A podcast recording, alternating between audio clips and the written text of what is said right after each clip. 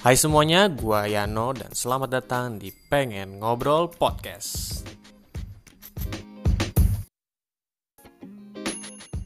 Alright, what's up ngobrolers? Ketemu lagi dengan gue Yano di Pengen Ngobrol Podcast. Dan sebelum gue memulai podcastnya, terlebih dahulu gue mengucapkan terima kasih kepada para ngobrolers yang sudah setia mendengarkan podcast gue mulai dari episode pertama hingga episode kali ini. However, podcast gue bisa didengarkan dengan link URL www.anchor.fm slash pengen ngobrol ataupun juga bisa lo dengarkan melalui platform podcast lainnya seperti Google Podcast, di Spotify, di Breaker, Stitcher, ataupun yang lainnya. Informasinya bisa lo lihat di Instagram gue at Julviano, J-U-L-V-Y-A-N-N-O ataupun uh, bisa ikutin update-nya juga di Facebook gue di Julviano Nanda. By the way, di podcast kali ini gue uh, berasa senang banget ya karena gue baru aja meraih apa ya personal best. Nah, by the way, gue meraih personal best di event Pokari Sweatran 2019 di Bandung tanggal 28 Juli 2019 kemarin. Akhirnya ya dan jujur aja ini adalah race pertama gue dengan target waktu. Jadi gue sebelumnya nih udah uh, ikut ikut race lari kurang lebih sekitar satu tahun ke belakang. Oke, gue mulai itu dari 2017 akhir, which is berarti udah ya satu setengah tahunan lah gue ikut event event-event lari di Indonesia dan satu di luar negeri. Tapi jujur uh, gue merasa bahwa setahun ke belakang itu gue sudah melalui masa gimana gue tuh gila race. Hampir sebulan tuh bisa 2-3 kali race gue ikutin. Ya ini gue uh, bahas secara in generally gue ikutin semua kategori 5, 10, uh, half marathon, full marathon atau ultra marathon, ya gue udah pernah ikut lah pokoknya ya, baik itu di road ataupun di trail. Dan di tahun kedua ini gue merasa uh, kayaknya apa yang udah gue lakukan di setahun ke belakang kemarin tuh ini berlebihan menurut gue gitu. Gue udah ikut berapa event dan kayaknya di tahun kedua ini gue uh, memangkas ikut event. Karena di tahun kemarin tuh sampai bulan Juli gue udah ikut lebih dari 10 event lari. Tapi di uh, tahun ini jujur Pokari Sweatran 2019 ini adalah event lari ke 5 gue ya enggak jadi gue ibarat katanya mangkas tengahnya lah dari tahun kemarin. Dan gue mencoba untuk uh, menantang diri gue sih sebenarnya. Karena selama ini gue race ya speednya segitu-gitu aja. Dan juga gue merasa waktu gue uh, kurang begitu berkualitas. Karena oke okay, dulu gini gue ikut lari ya udah lari-lari aja gitu. Dengan latihan ya kurang memadai juga menurut gue dan coba kali ini gue ingin coba serius dan uh, memperbaiki kualitas lari gue gitu jadi di Pokaris gue memutuskan untuk ikut Pokaris Sweatran 2019 dan gue coba Eh, berkonsultasi dengan coach gue, coach Paul Vegas dari Jack B Runners. Ya, dan dia, dia beliau udah beliau doi udah ngelatih gue uh, sebelumnya di uh, Run to Care ya, Run to Care 2018 gue ada uh, pakai program dia juga dan di Pokari Veteran ini gue coba gue pengen perbaikin half marathon gue gitu. Karena di tahun sebelumnya gue udah perbaikin 5 kilo gue, 10 kilo gue dan half marathon gue ini belum pecah-pecah di bawah 2 jam karena gue lihat teman-teman gue yang lain yang seumuran gue uh, udah pada bisa di bawah dua jam nih gue belum karena sebelum pecah dua jam itu gue PB ter PB terakhirnya itu 2 jam 6 menit di event two times you compression run 2018 dan itu pun tidak pakai program.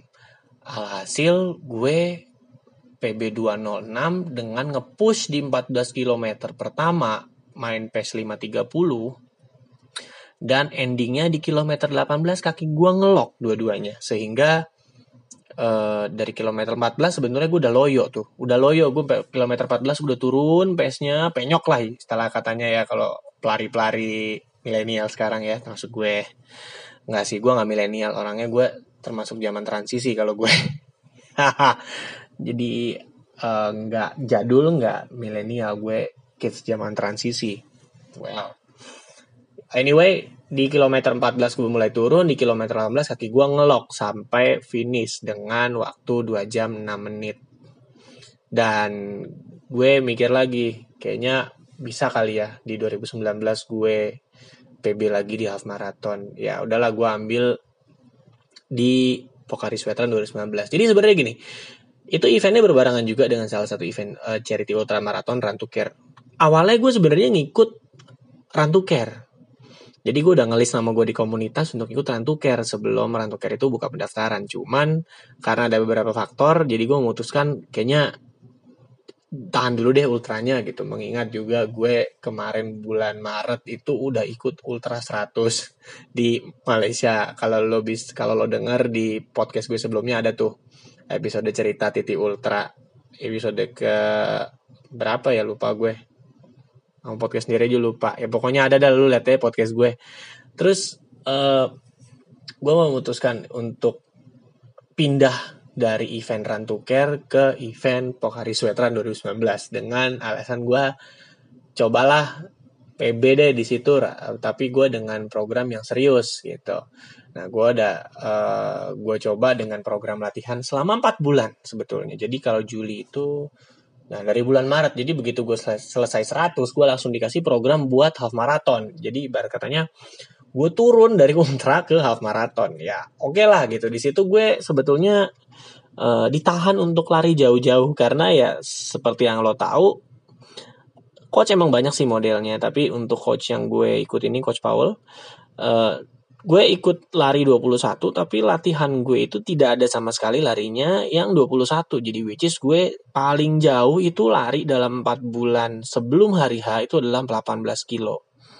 Ya programnya sendiri sih dalam seminggu yang jelas ada easy run, ada speed run, ada long run. Dan gue jalanin itu kalau gue sendiri menilai ya bolong-bolong sih ya bolong-bolong. Karena gue sendiri ini bukan atlet dan gue ada hanyalah sekedar pelari rekreasional ya. Seperti pelari-pelari kebanyakan lainnya ya pelari ya sambil kantor sambil cari kesibukan dengan dengan olahraga lah. Kalau bahasanya uh, Paul pelari ngehe kantoran. Karena ya gue ngantor cuman kalau untuk program gue nggak patuh-patuh banget. Karena ya you know lah eh, kadang-kadang suka lembur jadinya ya ngehe lo nggak latihan. Pelari ngehe kantoran. Ya iyalah kita pelari ngehe kantoran. Jadi uh, kalau gue kalau gue lihat kemarin sih progres gue selama empat bulan ya itu Paul sebenarnya nggak begitu ngepush kalau gue lihat dia nggak begitu ngepush dan dia lebih konsen gue untuk memperbaiki run gue dulu. Karena sebelum gue masuk program heart rate gue ini acak adul. Jadi gue kurang konsen eh, sorry kurang concern ke heart rate di mana heart rate itu sebetulnya penting banget. Karena ya lu lari lu olahraga itu bukan mau cari penyakit kan lu cari sehat. Dan Uh, begitu dia ngeliat kok gue lari pace 5, pace 6 itu kok heart rate gue cenderung tinggi banget. Nah, dia masukin program easy ya as usual lah seperti yang lo tahu pasti di program lari itu pasti ada easy run gitu ya. Tergantung sih tergantung ya. Gue tidak uh, menjat semua program lari itu harus ada easy atau apa tergantung. Tapi di program yang gue jalanin ini seminggu itu ada dua kali run dan awal-awalnya tuh gue masih ke bawah nafsu lah. Gue termasuk orang yang lari di awal itu ngebut sehingga heart rate gue acak-acakan dan uh, thanks banget sih coach Paul itu memberikan uh, gue mindset lu jangan malu untuk latihan dengan pace 7 pace 8 gitu. Karena ya seperti yang uh, lo tahu kan kalau kita ngeposting di WA group lari kan pengennya taunya latihan lo kenceng-kenceng banget ya kan? Tapi heart rate lo apanya segala macem nggak dikasih lihat ataupun ya latihannya lo edit-edit dikit lah gitu pakai aplikasi. Ini ini gue no mention ya tapi beberapa orang ya you know lah pasti ada lah kayak gitulah. Demi konten demi uh, apa namanya pujian dari teman-teman di grup lari tapi di sini Paul ngasih gue pencerahan bahwa lo easy ya easy means bahwa heart rate lo itu adalah di zona yang nyaman dengan pace curhat lah kalau gitu. Jadi uh, istirannya di sini lo lari dengan pace nyaman lo masih bisa ngobrol, masih bisa ketawa aktif, masih bisa teriak-teriak lah ibarat katanya. Oke, gue lari easy. Akhirnya uh, selama 4 bulan diselingi juga dengan program speed ya interval, rate tempo. Uh, adalah progres. Jadi gue lihat di mana heart rate gue tuh kalau di zona satu ya, karena run itu uh, di zona 1 heart rate-nya itu dia patokin gue harus berlari di bawah 150 heart rate-nya atau ya at least 155 lah. Uh, itu gue awalnya di pace 740 bahkan sampai pace 8 gue baru baru bisa mencapai heart rate di zona 1 dalam satu kali lari easy itu. Dan di sepanjang 4 bulan gue ngikutin program sampai sekarang sih easy gue bisa bertahan di 715-an. Ya, 715 lah. Lo bisa ngikutin aja pro, uh, atau lihat history lari gue di Strava gue, cie. Ada Strava gue Julviano Nanda atau yang pakai uh, brand smart uh, brand brand sport watch Sunto. Nah, itu ada juga di uh, Sunto app. Itu history gue selama latihan. Atau kayak kadang gue habis latihan suka posting di IG story lah biar gue kelihatan banget ngikutin program ya kan. Konten, Bro. Ya, intinya gitu lah gue ada ada progres di run gue dan juga di speed gue ada progres juga uh, terbukti dengan gue menggunakan juga uh, prinsip di antara race itu kan ya banyak race, di, sebelum race hari H di Pokari Veteran itu kan ada banyak race ya dan di situ gue ikutin dua race sebagai latihan di antara gue. Yaitu salah satunya pas bulan puasa ada naik run Bintaro Jaya naik run 10 kilo sama uh, eh, UI half marathon tapi gue ambil kategori 10k juga. Jadi jadi gini guys kalau lu mau targetnya HM ya sebelum lu uh, hari hari target itu ya lu jangan ngambil HM menurut gue jadi palingnya banter ya 10k lah atau ada 15 kilo lah jadi ini tuh aja part of your training gitu. Oke, gue mencoba hal itu ya karena sebelumnya kan gue wah nafsu banget nih.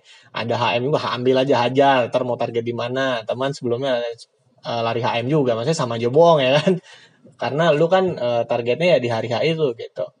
Oke, jadinya gue ngambil dua race target di antara itu sebagai latihan tempo karena ya lu tau lah kalau race itu kan adrenalin lu berasa lu tuh pengen ngebut jadi gue ya konsultasi sama Paul ya udahlah lu ikut aja gitu jadi ini tuh latihan tempo atau uh, fartlek atau apalah gitu dan gue udah lakuin itu juga dan uh, satu faktor juga yang memang menjadi penentu keberhasilan di suatu program itu bukan cuma sekedar larinya doang karena lari itu yang ngebentuk endurance tapi ini half marathon 21 kilo ya bisa dibilang lumayan jauh, lumayan jauh.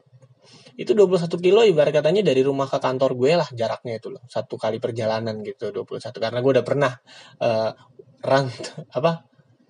Uh, run to work. Ya gue udah pernah sih. Itu dan jaraknya emang 21 kilo. Jadi Uh, di sini memang juga kekuatan otot kaki juga diperlukan ya. Salah satunya dengan strength training. Dan termasuk gue ini adalah orang yang males banget latihan strength. Males banget. Emang gue terkenal di di di lingkungan teman-teman gue lari ya gue males males banget strength training. Jadinya kelihatan lah lo lari pace sekian uh, cuman heart rate lo tinggi banget gitu. Dan gue ngobrol-ngobrol sama teman-teman lari ya dengan latihan strength memang bisa mendukung lu juga untuk menurunkan heart rate. Karena ini ini ini pendapat gue ya. Lo bisa beropini lain silahkan. Tapi ini pendapat gue gitu. Uh, ya gue sampaikan lewat, lewat podcast ini. Karena menurut gue pribadi ya lu lari kan ngap ya ngos-ngosan gitu. Di mana lo uh, menggunakan uh, anggota tubuh kaki lo sebagai uh, apa namanya alat gerak gitulah ya untuk olahraga lari. Dan lari itu kan lu melangkah lebih cepat gitu dan otomatis kaki lu bekerja lebih keras dibandingkan uh, aktivitas lu biasanya cuma jalan atau jogging gitu ya.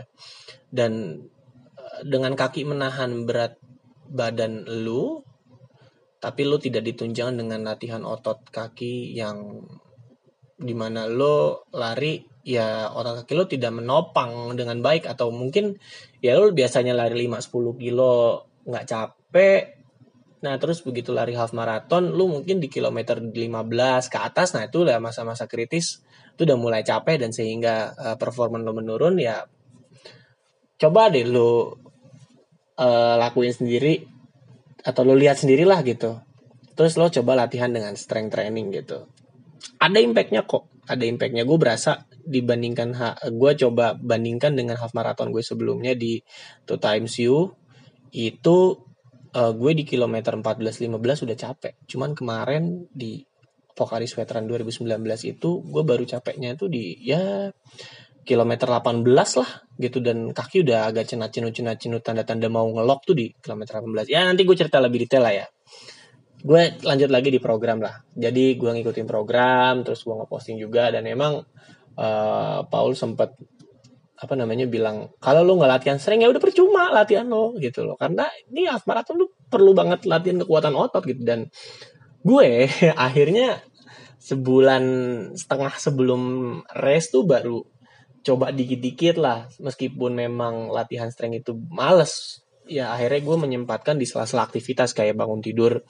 Ya cobalah gue bangsa squat 30 kali lah tiga kali 10 terus pas mandi mungkin gue coba uh, apa namanya uh, lunges gue gue coba uh, apa namanya push up, sit up. Jadi di sela-sela aktivitas gue ya gue coba sempetin latihan strength dikit-dikit lah gitu buat nyicil karena kan uh, meskipun ada beberapa kali gue latihan strength beberapa set itu langsung gitu ya latihan strength kebanyakan lah gitu. Cuman di, karena gue orangnya malas jadi ya udahlah gue akalin di sela-sela aktivitas cobalah gue mungkin ngeplank atau gimana ya. Nyicil-nyicil lah gitu. Dan alhamdulillah sih itu bekerja dengan baik ya pada saat hari H gitu. E, terbukti gue kadar capeknya di half marathon itu beda dengan race sebelumnya di mana race sebelumnya gue kilometer 14 udah penyok ini uh, baru mulai timbul gejala-gejalanya di kilometer 18 gitu ya jadi begitulah perjalanan training gue uh, sampai menjelang hari H uh, race di Pokari Veteran 2019 dan uh, langsung gue skip ke beberapa hari eh, beberapa minggu sebelum race lah. Itu kan memang kalau dalam training period ada namanya peak season ya dan uh, peak season udah gue lewatin terus ya sebulan oke okay, kita ambil waktu sebulan sebelum race lah. Sebulan sebelum race itu emang masa-masa di mana lo tuh harus uh, ya serba menjaga lah. Serba menjaga mulai dari segi asupan lu karena memang jujur aja asupan itu juga pengaruh sih. Gue coba mengurangi makanan yang uh, enak-enak ya. Makanan yang banyak mecin makanan yang banyak uh, lemak goreng-goreng gitu gue coba kurangin. Dan gue coba mengalihkan dengan makanan yang berkuah atau yang lebih banyak sayurnya Uh, gue juga memperbanyak minum air putih ya karena lu bukan hanya sekedar carbo loading carbo loading sama tapi water loading itu juga perlu. Nah, ini gue dapet dari uh, Om waktu dia sharing session di Bintaro ya. Di sama teman-teman komunitas gue juga dan uh, beliau juga sempat bilang emang ada water loading juga. Jadi di mana periode sebelum race itu ya asupan air putih lu agak dilebihin. Jadi ibarat katanya uh, apa ya? udah dicicil lah dari jauh-jauh hari. Karena sebetulnya tubuh ini nggak bisa dipaksa. Ya gue setuju itu. Tubuh ini nggak bisa dipaksa itu gue tahu dari Henry Pardede coach Henry Pardede. Waktu itu beliau juga pas lagi sharing session ngomong tubuh kita ini nggak bisa dipaksa. Jadi uh, alangkah lebih baiknya kalau lo nyicil dikit-dikit dari jauh-jauh hari dan itu pun akan menjadi habit. Gitu. Dengan teori 40 90 40 hari lo membiasakan diri dan 90 harinya akan di akan uh, berjalan seperti rutinitas dan seterusnya seterusnya seterusnya. Itu ya. Tapi water loading ini efek efek juga dan juga gue mengkonsumsi satu satu botol uh, Pocari Sweat ya.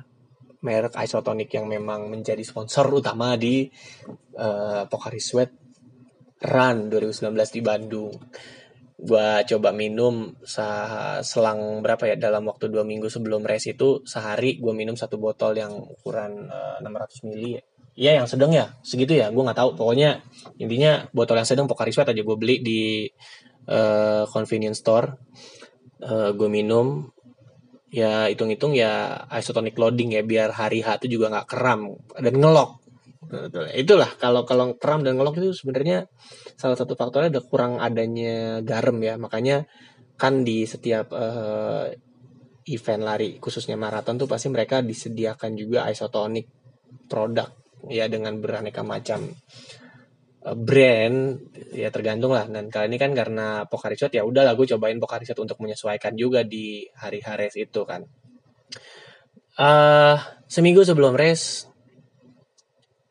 gue sebetulnya ada kurang juga waktu istirahat sih di periode training ini. Karena sebetulnya lo tidak bisa meremehkan bahwa yes it is. Rest is the part of training juga gitu. Jadi di mana waktu tidur lo itu juga harus lo maintain gitu. At least 8 jam. Tapi berhubung gue pelari ngehe kantoran yang uh, kebanyakan kerja lembur gimana ya kerjaan gue begini? Jadinya uh, gue paling tidur dalam satu hari itu paling bagus banget itu 6 jam. 6 jam. Gue uh, yang sudah tersetting saat ini terbiasa ngantuknya itu jam 11 jam 12 malam bangun jam 6 pagi. Sampai sekarang nih sampai sekarang. Jadi udah udah udah tiba-tiba ke setting lah gitu. Dulu sebelumnya gue bangun jam 7 lewat di mana setengah 8 gue harus berangkat tapi jam 7 baru bangun. Ya udah mandi kucing lah. Tapi bersih kok. Tenang aja. Uh, menjelang menjelang hari hari gue coba untuk men, mempercepat waktu tidur gue mungkin jam 11 dan bangun lebih pagi. Dan itu pun sampai sekarang akhirnya ke setting gue bisa bangun jam 6 setengah 6 gitu. Jadi gue ada jeda waktu 6 jam lah. Dari sebelumnya ya kadang-kadang gue juga tidur jam 1 jam 2 baru bisa tidur jam setengah 8 baru eh, setengah 8 kurang seperempat malah gue baru bangun.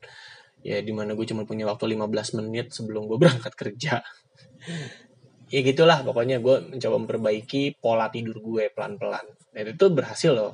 Jujur aja tuh berhasil. Jadi di program half marathon ini sebetulnya bukan hanya personal best yang gue dapet tapi ya pola hidup gue jadi agak sedikit lebih baik lah gitu. Dari waktu manage waktu tidur uh, asupan makanan juga. Dan gue gue orang bukan orang yang termasuk doyan ngopi gue bukan orang termasuk doyan ngopi tapi ya sesekali gue ngopi uh, di saat gue lagi ngantuk ataupun lagi kepengen aja gitu. Tapi di dua minggu sebelum race sorry seminggu seminggu sebelum race gue coba untuk stop kopi sama sekali. Karena hmm, kan kebanyakan teman-teman pelari kan kalau yang lari jauh pada pakai energi gel ya energi gel dan ada kandungan kafeinnya tapi gue ah ngomong-ngomong soal energi gel, gue akhirnya memutuskan juga untuk pakai energi gel di event Pokari Veteran ini. Gue coba uh, untuk apa namanya biar gue nggak cepet lapar lah gitu atau nggak cepet capek. Jadi gue coba dan memang pas lagi latihan beberapa kali latihan long runnya pun gue beli satu produk energi gel dan gue coba minum. Eh nggak minum ya makan lah di sela-sela lari long run itu. Dan itu memang perlu ya menurut gue karena seperti yang gue bilang tubuh ini memang nggak bisa dipaksa dan harus ada pembiasaan atau adaptasi dulu. Nah makanya apa yang lo mau konsumsi di uh, race atau apa yang mau lo pakai termasuk pun pakaian ya. Uh, ini juga gue dapet dari teman-teman lari gue juga gitu loh. Di mana pakaian itu juga lo harus coba. Ya ibarat katanya lo ada gladi resik lah anggap aja uh, race itu adalah sebuah uh, drama pertunjukan lah di mana lo sebagai aktor utamanya gitu ya. Lo kan pengen uh, terlihat sempurna gitu di uh, hari H itu dan makanya mereka kan ada proses latihan, ada proses gladi resik juga. Biasanya kan kalau mau lo ngadepin event uh, show ya gitu, jadi lo harus ada gladi resik, lo bener-bener pakai uh, kostum yang akan lo pakai pada pertunjukan atau uh, properti yang akan lo gunakan. Nah, gue anggap itu kemarin juga ya anggap aja gue mau show di Pokaris Veteran di kategori half marathon dengan gue menunjukkan waktu terbaik gue eh, di bawah dua jam. Dan apa aja nih yang gue gue pakai ya? Salah satunya ya energi gel gue coba. Udah uh, isotonic produknya udah gue cobain. Pokari Sweat gue minum lah beberapa minggu sebelum race udah gue coba biasain water loading gue juga coba. Dan pakaian pun juga gue coba waktu pas long run pakaian pas gue long run itu adalah pakaian yang sama gue gunakan pada saat race. Jadinya ya udah terbiasa gitu loh. Karena kan ya seperti lo tahu ada beberapa bahkan elite runner juga mengalami ya seperti kayak lecet di sepatu lecet di baju lah sampai berdarah tuh kan di daerah uh, putingnya ya kan. Atau uh, mungkin lecet di bagian ya bagian selangkangan lah karena celananya gesekan basah keringat atau gimana. Ataupun ya di ya ya ya ya anything lah yang tidak yang tidak terprediksi bakalan terjadi gitu. Dan ya kita coba meminimalisirnya dengan gladi resik menurut gue. Jadi lo coba pakaian apa yang mau lo pakai pada saat race ya lo cobalah di latihan. Mungkin lo bisa pakai pas pada saat peak training gitu. Mulai dari sepatu karena kan ya menurut gue lo jangan lo tidak okay, gue tidak merekomendasikan lo pakai sepatu baru pada saat race. Karena memang bagaimanapun it happen ya sama gue. Gue pakai sepatu baru pada saat race. Pernah dulu di trail dan alhasil kaki gue ancur-ancuran kuku copot. Dan gue salah memilih sepatu guys. Karena gue tidak tahu kalau lari jauh itu sepatu dulu harus satu atau satu setengah uh, inci ukuran satu setengah nomor ya nomor sepatu lebih besar dibandingkan kaki lu karena ya menurut beberapa teori kalau lari jauh itu kaki lo tuh kayak mekar gitulah wah nggak ngerti lah gue tapi ya itu menurut gue bisa dibilang cukup manjur juga. Jadi lu harus di dalam pemilihan sepatu juga harus hati-hati sih. Kalau mau race ya demi performance yang bagus lah. Karena kembali lagi lu olahraga bukan cari uh, penyakit tapi lu pengen cari sehat lu pengen cari apa namanya cari gengsi juga ya kan? Demi konten ya kan? Ya kayak gitu gitulah pokoknya jangan sampai olahraga tuh membahayakan diri lu gitu. Lu pengen olahraga tuh sehat karena biar gimana pun olahraga adalah salah satu uh, aktivitas yang memacu hormon endorfin lo biar lo tuh merasa happy gitu. Ya ya ini gue setuju karena gue menjadikan olahraga lari ini ya biar gue uh, happy lah stress releaser lah. Jadi pelepas stres gue ya lewat olahraga lari gitu oke tadi udah soal lari, udah soal uh, latihannya, udah soal uh, apa persiapannya di gue half marathon itu dan gue cerita lagi pas pada saat uh, race sebelumnya ya. Gue ikut pasti gue punya komunitas lari lah ya. Dan uh, memang sih rasanya tuh beda kalau lo finish lari sendiri tanpa adanya komunitas dengan adanya kom dengan lo finish lari ada teman-teman komunitas lo yang menunggu di garis finish ataupun bahkan cheering di menjelang garis finish. Dan seperti yang lo tau kalau race di luar kota pasti kan kita berangkat bareng-bareng komunitas, uh, lo nginep bareng komunitas, lo carbo loading bareng komunitas. Tapi untuk gue sebelum-sebelumnya yang ada apa? Malah itu bisa jadi merusak performance lo di hari H.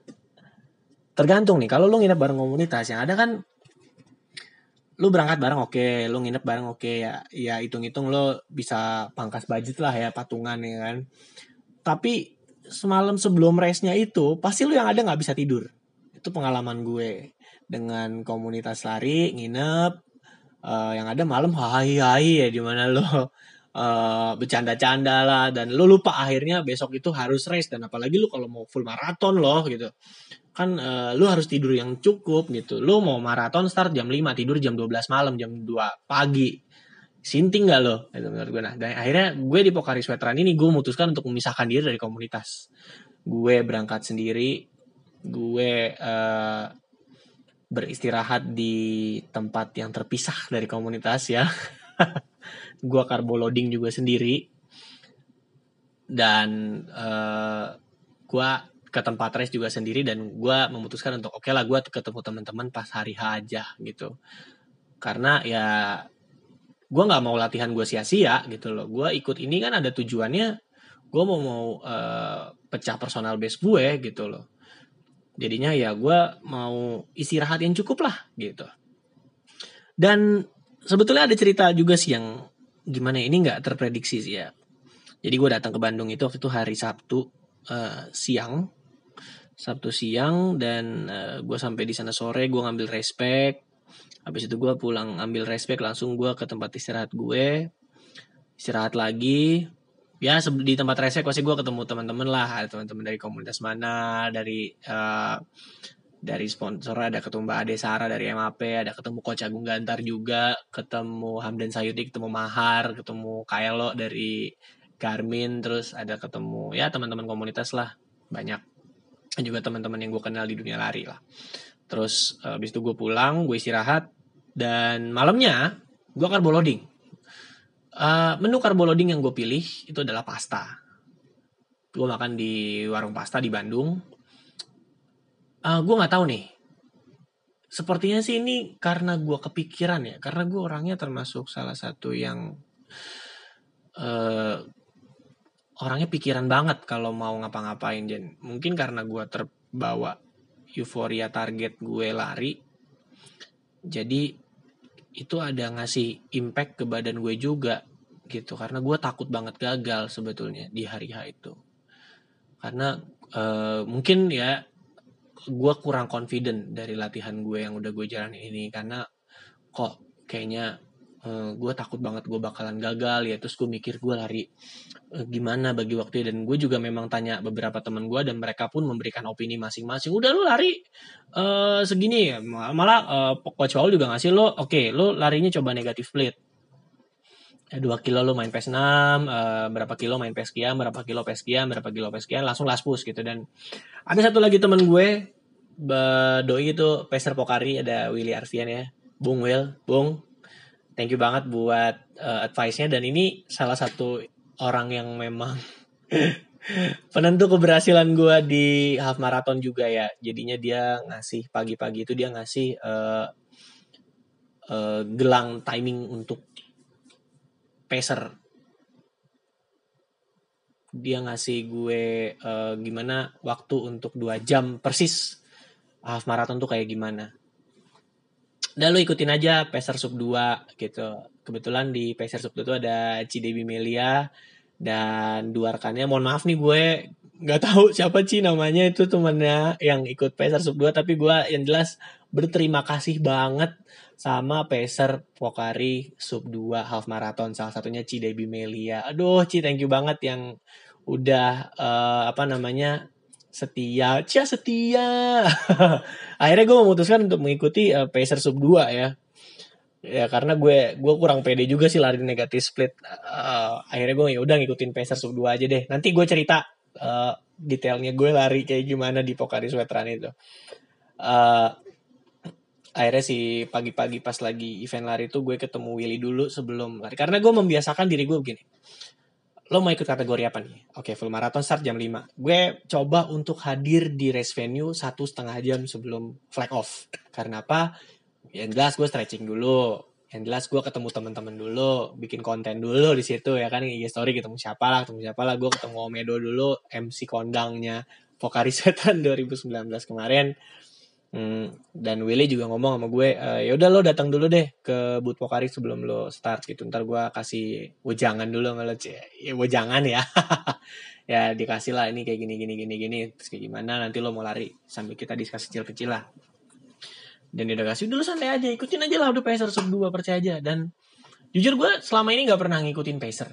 Gue nggak pernah ngikutin Pacer, tapi Uh, ini pertama kali juga gue ngikutin pacer lari dari awal sampai habis. Gue ngikutin full dari kilometer 1 sampai kilometer 20, sekian. Pada akhirnya gue memutuskan untuk uh, last push di beberapa ratus meter terakhir gitu.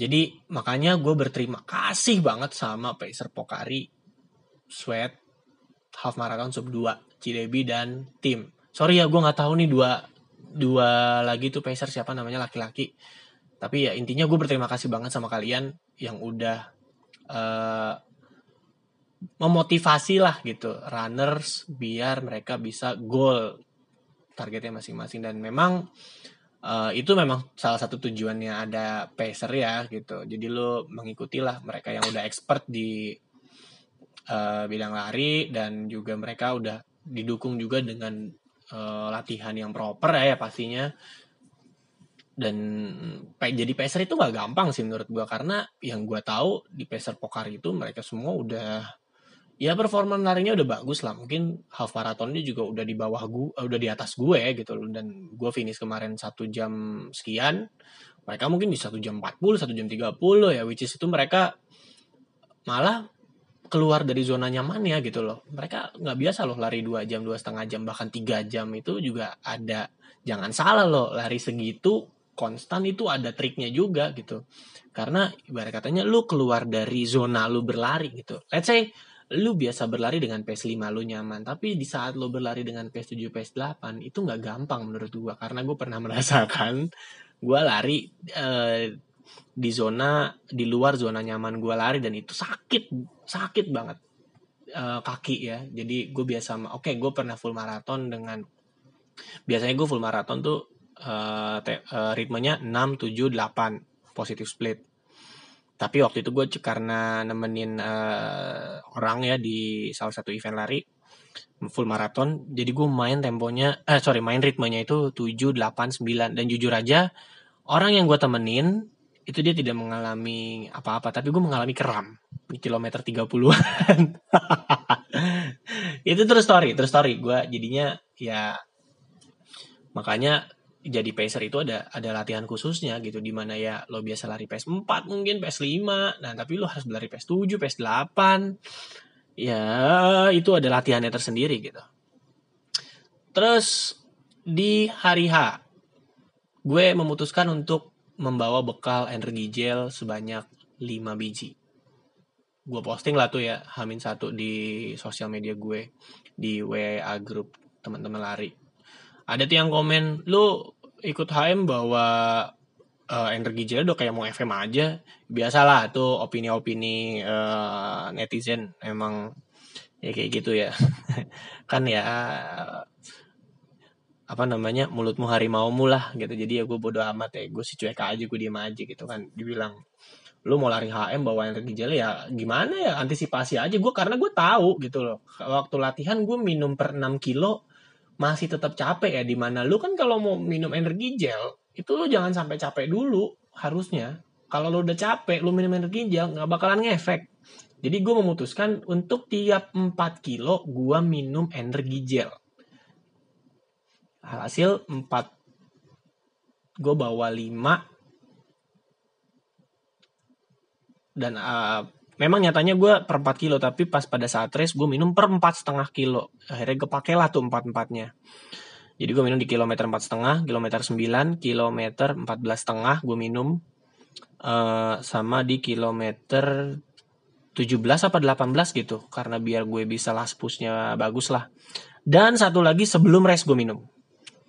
Gitu karena ya gue udah sarapan gue nggak begitu banyak sih waktu lagi hari H karena gue takut kalau misalkan gue sarapan kebanyakan yang ada apa? Gue ke toilet dulu. Tahu sendiri kan kalau mau lari itu uh, budaya beser para pelari itu atau budaya apa namanya ya ngantri dulu di toilet kan tuh wasting time banget. Jadi menurut gue ya, akhirnya gue sarapan nggak begitu banyak.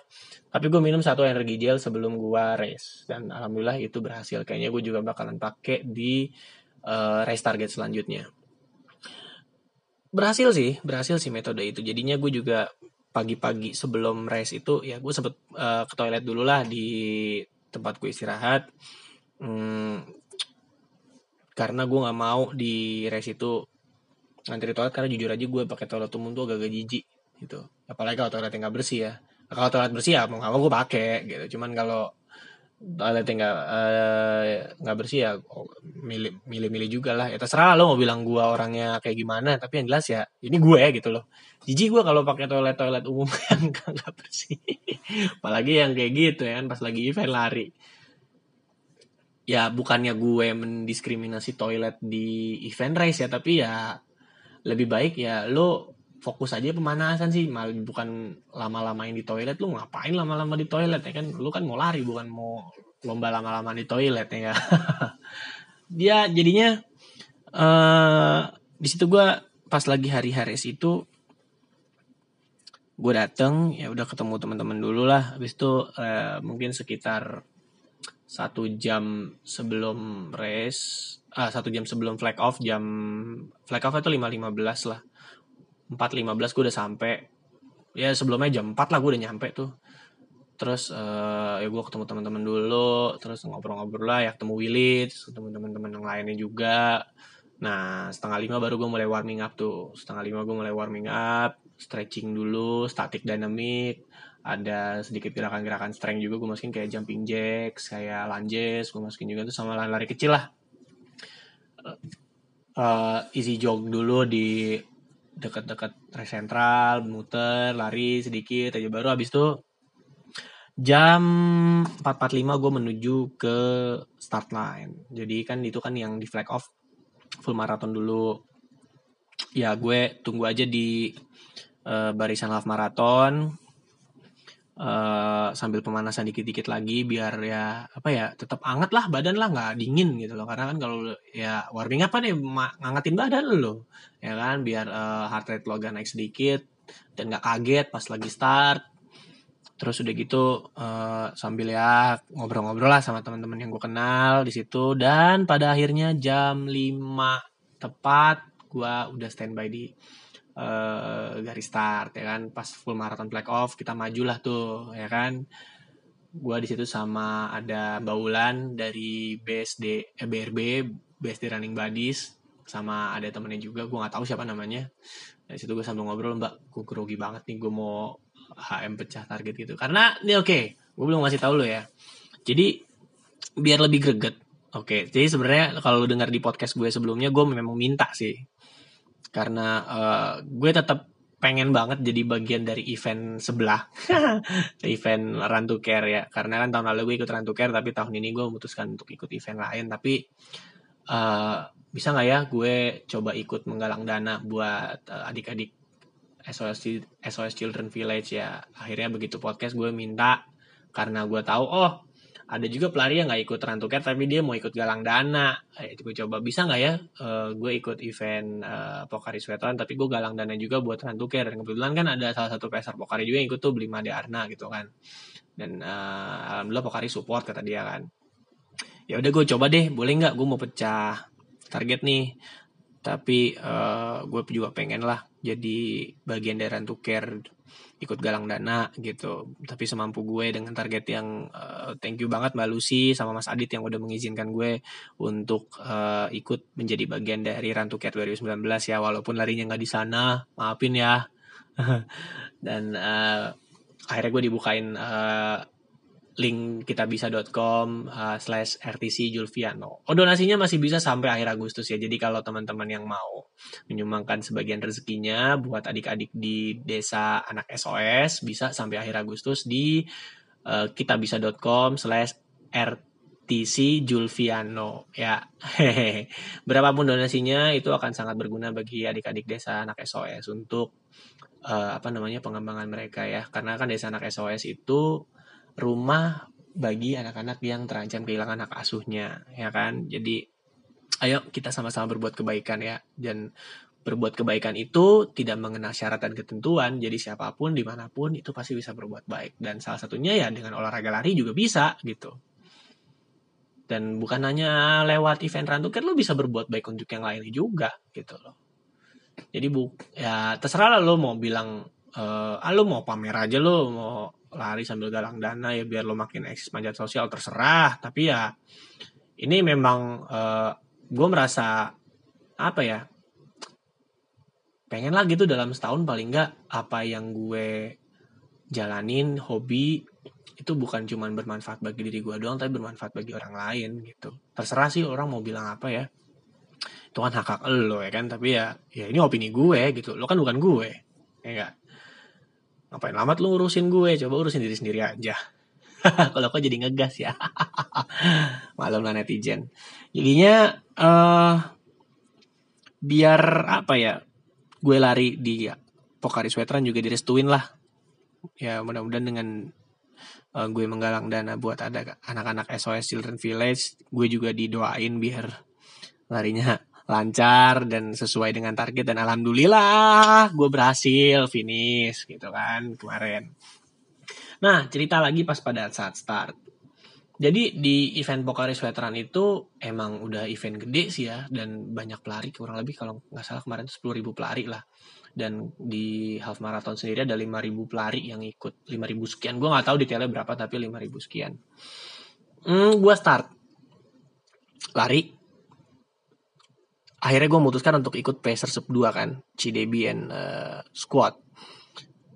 Di situ uh, gue lihat nih gue kirain mereka bakal larinya tuh konstan di pace 541 karena kan kalau mau half marathon 2 jam itu kan lu harus average-nya 541 ternyata enggak men.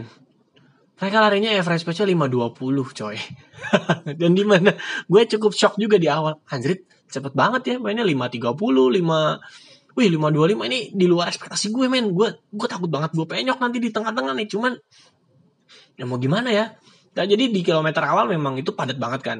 Jadi gue paham nih mungkin ya kalau gue nggak salah ya Ya mungkin Cidebi dan lain-lain bisa eh, Cidebi dan teman-teman bisa meluruskan kalau gue salah beropini Tapi di awal itu kan memang padat ya. Semua start ngegas. Tapi mungkin menurut gue uh, Pacer itu di awal itu mereka agak ngebut karena mereka mau pecah crowd gitu kan. Karena lu tau lah dari start itu kan padat banget. Dan memang jujur sih padat ya di kilometer satu setengah kilo awal itu gue bilang masih belum pecah crowd. Jadi ya PSR larinya uh, berapa tuh? Di kisaran PS 530 525 uh gila. Ya segitulah pokoknya nah gue gue sambil lihat juga nih di uh, smartwatch gue nih. Ah ya. Mereka mainnya tuh di 530 520 di 2 km awal ya mainnya untuk uh, pecah crowd. Dan akhirnya gue coba untuk agak ngerem agak ngasih jarak dikit sama Pacer Sub 2 di kilometer 3 ya karena gue sadar gue takut banget penyok. Karena gue latihannya tuh uh, stabilnya di 530 lah coba. Tapi gitu aja gue kilometer 3 gue uh, mundur sedikit dan di kilometer 4 sambil gue minum energi gel gue coba maju gas di pace 529 sambil juga gue minum uh, di water station. Oh water station pertama gue skip. Water station pertama tuh gue skip dan gue baru minum air tuh di water station 2 water station 2 gue minum air sambil gue ya tetep lah gue pokoknya gue ngelirik pacer sub 2 jadi patokan gue aja gitu uh, mereka main ternyata di pace 520 ya udah akhirnya gue ngikutin aja malah bahkan gue sampai PS5 berapa ya? PS5 13 itu adalah highest highest pace gue di kilometer 11. Jadi setengah jalan sempat PS5 13 tuh pace tertinggi ya. Cuman sih ya gue selama berlari apa ya? Pokoknya bener-bener fokus udah ngikutin aja pacer sub 2 lah gitu. Uh, di 10 kilo pertama gue di belakang pacer sub 2 dan setelah 10 km, gue pindah posisi di depan Pacer Sub 2. Karena kalau gue di belakangnya terus, ya bisa jadi mungkin gue finishnya di uh, ya deket mepet-mepet 2 jam lah gitu. Padahal targetnya sebetulnya oke, okay, targetnya itu dari coach itu dikasih 1 jam 58. Itu dia baru bilang setelah gue finish kan kurang ajar ya. Tapi enggak sih, malah bagusan gitu menurut gue. Jadi lu jangan kasih tahu latihan lu ini dibuat untuk uh, sub berapa gitu, berapa menit gitu. Karena uh, coach sendiri bilang uh, latihan lu nih sebenarnya disetting untuk lu finish 158, tapi ini di luar ekspektasi sih. Jadinya ya alhamdulillah gue bisa berlari lebih apa uh, ya ditunjang dengan program dari coach Paul ya it works lah intinya it works lah. Latihan yang udah gue jalanin ini nggak sia-sia menurut gue. Dan gue bersyukur banget gitu bisa finish di luar ekspektasinya coach Paul gitu. Malah bahkan sempet ragu kalau gue bakalan bisa finish sub 2 kalau dilihat dari performance gue uh, dan apa konsistensi gue latihan ya. Mungkin ah nih kayak gini nih lu kalau lu nggak strength nih lu finish 202 ya jangan dong coach itu sebenarnya gue uh, ngedown dia pas dibilang uh, ada sempat lah di beberapa bulan sebelum race tuh dibilang nih kalau kayak gini lu latihan udah nih. Lu bisa dua jam dua menit lo ya jangan dong gue pengen sub dua. Karena apa ya? Ya ambisi gue mungkin cukup gede banget karena ya gue pengen ada something yang gue bisa pecahkan di 2019 ini ya gitu. Gue udah pecah 100 kemarin 100 kilo dan itu cukup gila. Uh, dan ya gue pengen juga lah perbaikin waktu gue di setiap kategori. Nah alhamdulillah kemarin terjawab sudah gitu loh gue finish. Waktunya sih secara jam uh, di secara jam uh, sport watch itu satu jam 56.04 tapi kalau gue lihat official resultnya itu uh, net time gue berapa ya? Sebentar. Gue sambil buka dulu nih satu jam 55 menit 58 detik kalau gue lihat dari official resultnya. Tapi di uh, gun time-nya karena kan gue startnya ah nih dia nih. Gue start larinya nggak mau di depan. Karena kebiasaan bawa ngebut sama elit ya lo tau sendiri kan kalau nggak kalau pelari yang cuma sekedar hahehe itu kalau di depan ya pasti mereka mau cari konten. Kayak tahun lalu gue di Pokalis Veteran gue start paling depan.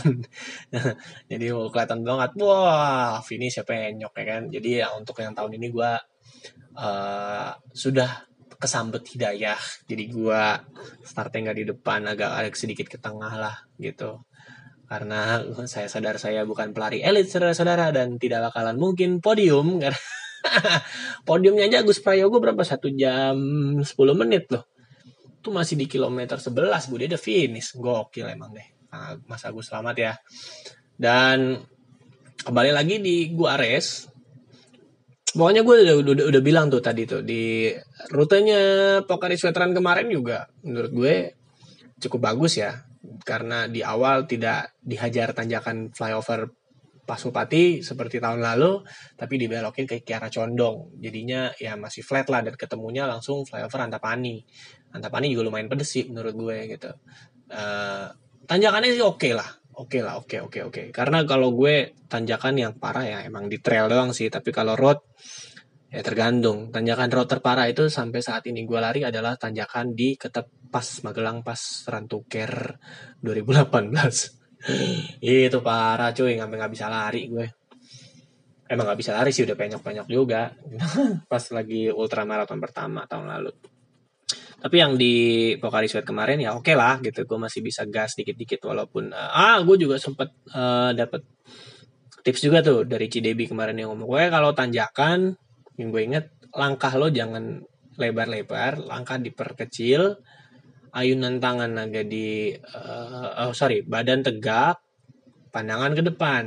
Itu kata Cidebi gue coba oh iya bener juga ya enak juga lari begitu ya gitu. Jadi ya pokoknya gue berterima kasih sekali buat peser Pokari Sweat yang udah uh, apa namanya membantu runners lah untuk mencapai goalsnya. Ya salah satunya adalah gue gitu gue ngikutin peser dari awal sampai habis dan mungkin untuk next project ya gue mempercayakan diri gue pada Pacer juga sih. Tapi kalau lu mm, punya punya cara tersendiri untuk mencapai personal base ya monggo gitu kan. Tapi kenapa mereka menyediakan Pacer? Ya untuk membantu para pelari yang mau uh, finish sesuai dengan target mereka masing-masing gitu. Karena kan ya orang tujuan mau ikut race macam-macam ada yang cuma pengen happy happy doang ada yang uh, pengen ngejar personal, biasa dia mau ngejar podium ya macem-macem lah. Cuman ya sebagai race organizer kan memang mereka harus memfasilitasi semua gitu ya. Bagi yang mereka yang mau cari target ya ada pacer gitu.